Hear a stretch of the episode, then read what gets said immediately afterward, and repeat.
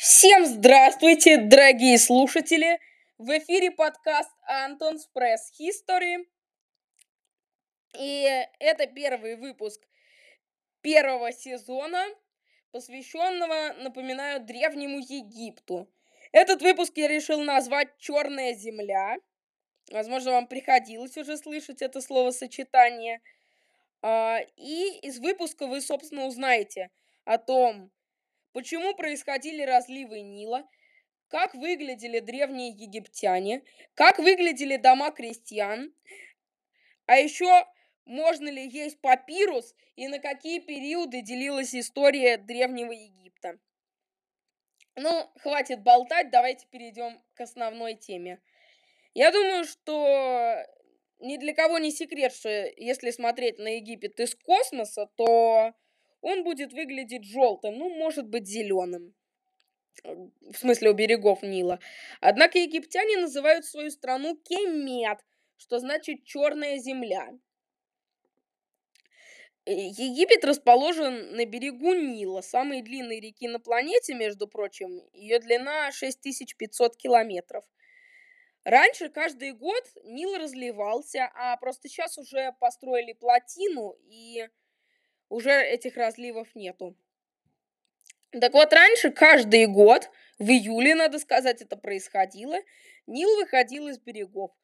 К сентябрю половодье уже достигало дельты Нила, а когда вода спадала, на почве оставался ил. Ил – это вообще прекрасное удобрение, и он-то и делал почву такой черной и плодородной. Отсюда и пошло название «черная земля». А, вообще у египтян даже год делился на засуху с марта по июль, половодье с июля по ноябрь, время всходов с ноября по март. Но, кстати, вот тут надо говорить, что у разливов была неприятная особенность. На холмы вода могла вообще не попасть, а вот в низинах она застаивалась и образовывались болота – но египтяне создали продвинутую ирригационную систему, а именно вырыли каналы многочисленные и решили эту проблему. И вообще египтяне были в этом большими мастерами, как и жители Месопотамии. Но если в Месопотамии Тигр и Ефрат разливались когда им угодно, то Египет, как я уже сказал, разливался в строго определенное время. Поэтому это все-таки разная история. А, возможно, вы скажете, что а, обещали же рассказать, почему происходили разливы Нила. Да, кажется, что-то такое обещали. Охотно расскажу. Дело в том, что в Центральной Африке река Нил раздваивается и делится на Белый Нил и Голубой Нил. Белый Нил вообще достаточно спокойная река, и хотя она и берет начало от водопада, на разливы Нила в Египте этот водопад никак не влияет. А вот Голубой Нил расположен в основном в тропиках, а там в это время сезон дождей. Поэтому, в общем-то, э, Голубой Нил выходил из берегов, а вместе с ним и единый Нил в Египте. И вот на этих полях Египта, которые так заботливо орошались, работало множество земледельцев. Жили они скромно, в лачугах из кирпича сырца. Кирпич-сырец – это самый дешевый строительный материал. Для его производства брали землю или нильскую грязь, смешивали с глиной, соломой и водой, замешивали все это, как полагается у древних египтян, ногами и раскладывали сушиться по формам. По... Дерево, кстати, стоило очень дорого. Поэтому дверей в домах крестьян не было. Вход просто завешивали циновкой. А... Фараон, царь Египта, кстати, он же богатый, но его дворец сделан не из камня и не из дерева, а тоже из кирпича. Правда, во дворце царя-то дверь, конечно, есть, и деревянные мебели там тоже бери не хочу, но дворец тоже сделан из кирпича. С той лишь разницей, что кирпичи для дворца фараона, в отличие от кирпичей для домов земледельцев, еще и предварительно обжигаются в печи. Ну, а давайте пока оставим фараона с его дворцом и вернемся к нашим земледельцам. Дом земледельца делился на прихожую с помещением для гостей, кухню и покои хозяев. Но, сами понимаете, ресурсы земледельца были ограничены, это вам не какой-нибудь там визирь. Поэтому место в доме всячески экономили. Так в прихожей обязательно стоял алтарь для поклонения богам. Покои использовались в качестве мастерской, а в кухне находилась кладовая. Еще в домах иногда был внутренний дворик, располагавшийся прямо за покоями. Но мебель, как вы понимаете, была из дерева, а дерево дорогой материал, так что в домах земледельцев мебели было, ну, прямо скажем, не очень много. А та мебель, которая была, была по большей части каменная. Но кстати, вот вам интересный факт. В городах не было плановой застройки. То есть дома просто лепились друг к другу. Даже нельзя было понять, где кончается один и начинается второй. А разделялось вот это вот, вот эти вот слипшиеся дома тоненькими улочками. То есть, прямо скажем, та еще красотища, но в конце Среднего Царства уже начали рисовать планы городов, и уж поверьте, в египетских городах стало как-то поприятней находиться. Ну хорошо, с домами разобрались, а что с самими египтянами? Кстати, несмотря на то, что сохранилось множество памятников культуры, там рельефы, фрески, папирусы, информацию о том, как выглядели египтяне, приходилось собирать буквально по крупицам. Однако сейчас мы можем с уверенностью заявлять, что у них была золотисто-смуглая кожа, темные курчавые волосы и большие миндалевидные глаза. Головы египтян слегка вытянутой формы. Эм, вообще вот, что касается причесок, было несколько вариантов. Могли просто побрить голову и так и ходить с ним покрытой.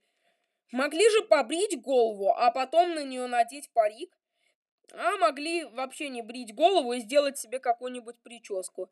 Женщины, например, заплетали волосы в косички, но не так, как мы, одна коса на всю голову, а, а много маленьких косичек, разбросанных по всей голове. Я думаю, сейчас тоже так кто-то делает, но уж поверьте, уже не так часто, как в Египте. А у мужчин была сложная двухъярусная стрижка, когда Нижний слой волос доходил до плеч, а верхний где-то до ушей. В итоге такая, ну, как ступенчатая стрижка получалась. Мужчины носили красивые белые прямоугольные передники. А на женщин, как правило, был надет калазирис. Это уз, узенькое такое платье до пола. Кроме того, и мужчины, и женщины носили широкий воротник-кольцо – который закрывал плечи и верхнюю часть шеи. Он, кстати, считался обязательным украшением для всех египтян, мужчин и женщин. Питались земледельцы хлебом, свежими овощами и вяленой рыбой. Еще, кстати, они часто ели мед, но никаких пчеловодов у них не было. А брали мед из ульев диких пчел. Однако Позднее некоторые предприимчивые земледельцы стали все-таки разводить у себя пчел, но это было гораздо позже. Из напитков в Египте были вода, молоко, пиво и вино. Ну, я думаю, подробно рассказывать о процессах изготовления воды и молока нет смысла, а вот о пиве и вине я бы хотел бы с вами поговорить поподробнее. Вино Несмотря на то, что земледельцы выращивали много винограда, считалось напитком для богачей. И земледельцы пили его только по большим праздникам. Кстати, мясо они тоже ели только по большим праздникам. А вот пиво было доступно всем. Его готовили достаточно просто.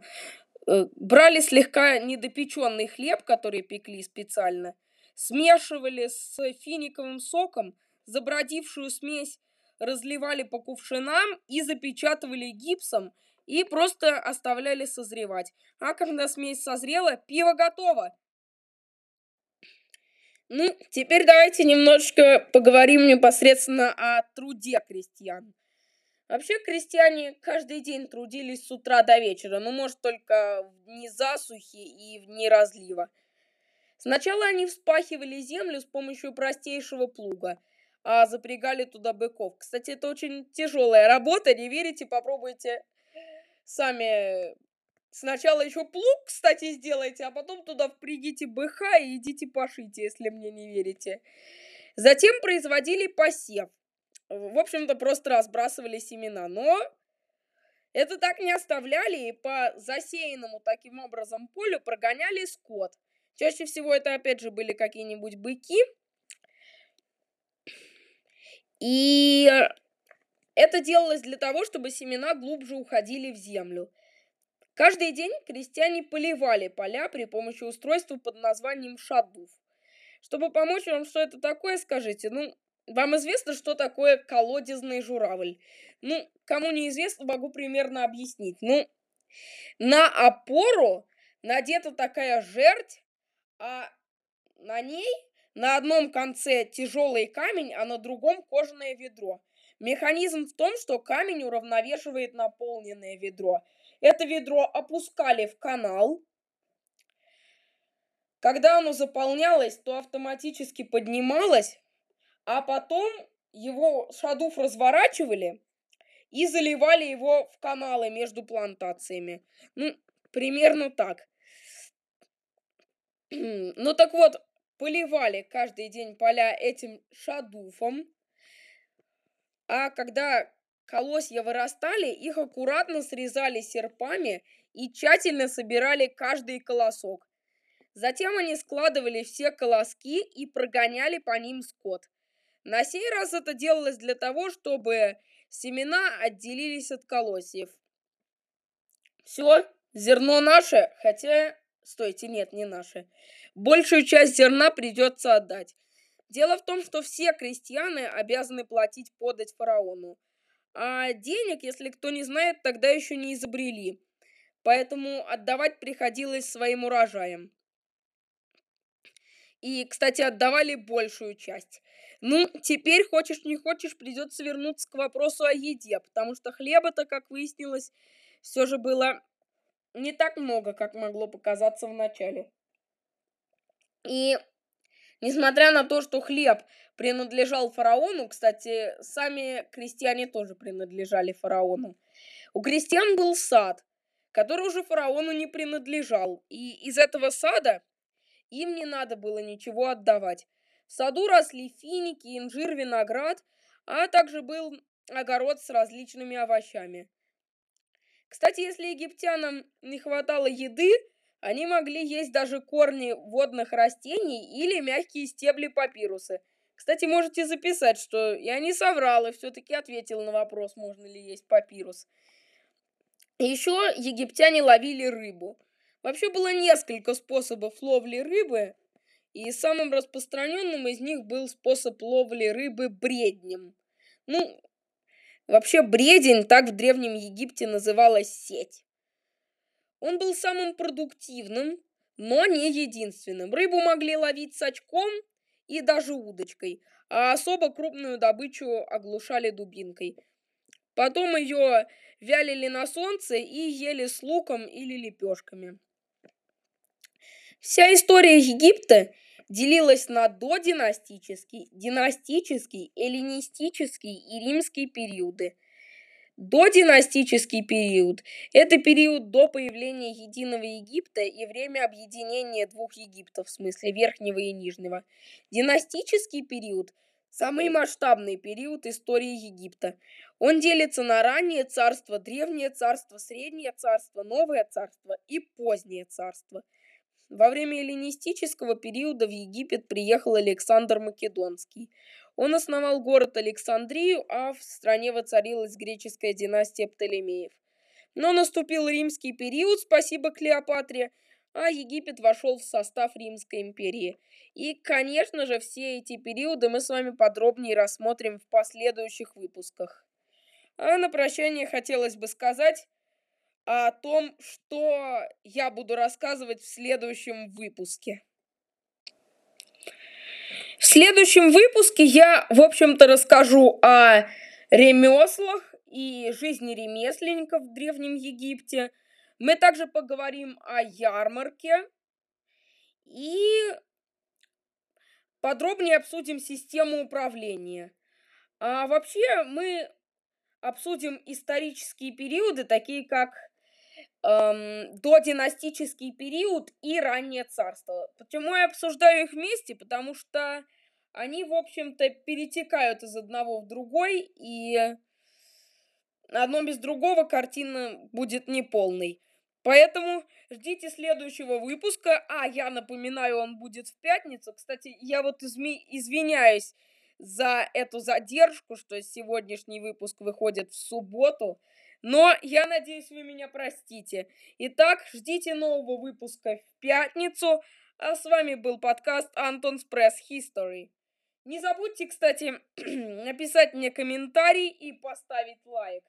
Всем пока!